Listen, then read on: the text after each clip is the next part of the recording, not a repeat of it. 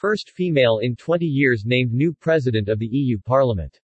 Metsola said it was time that the European Parliament is led by a woman, so the EU can send a positive message to every single young girl across the continent. Roberta Metsola, who has been serving as a member of the European Parliament for Malta since 2013, has been named as new president of the EU Parliament, succeeding Italian politician David Sassoli, who passed away on January 11, 2022. Prior to that, Metsola, 42, served as the first vice president of the European Parliament during Sassoli's tenure. In a video posted to Twitter ahead of her election, Metsola said it was time that the European Parliament is led by a woman, so the EU can send a positive message to every single young girl across the continent. In her pledge to parliamentarians, Metsola said she wanted to recapture that sense of hope and enthusiasm in the European project, seeking to connect with citizens beyond the bubbles of Brussels and Strasbourg.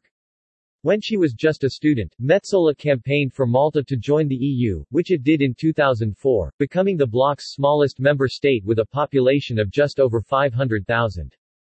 Before Metsola's election, the EU Parliament has only had two female presidents, both from France, since becoming a directly elected assembly, Simone Veil from 1979 to 1982 and Nicole Fontaine from 1999 to 2002.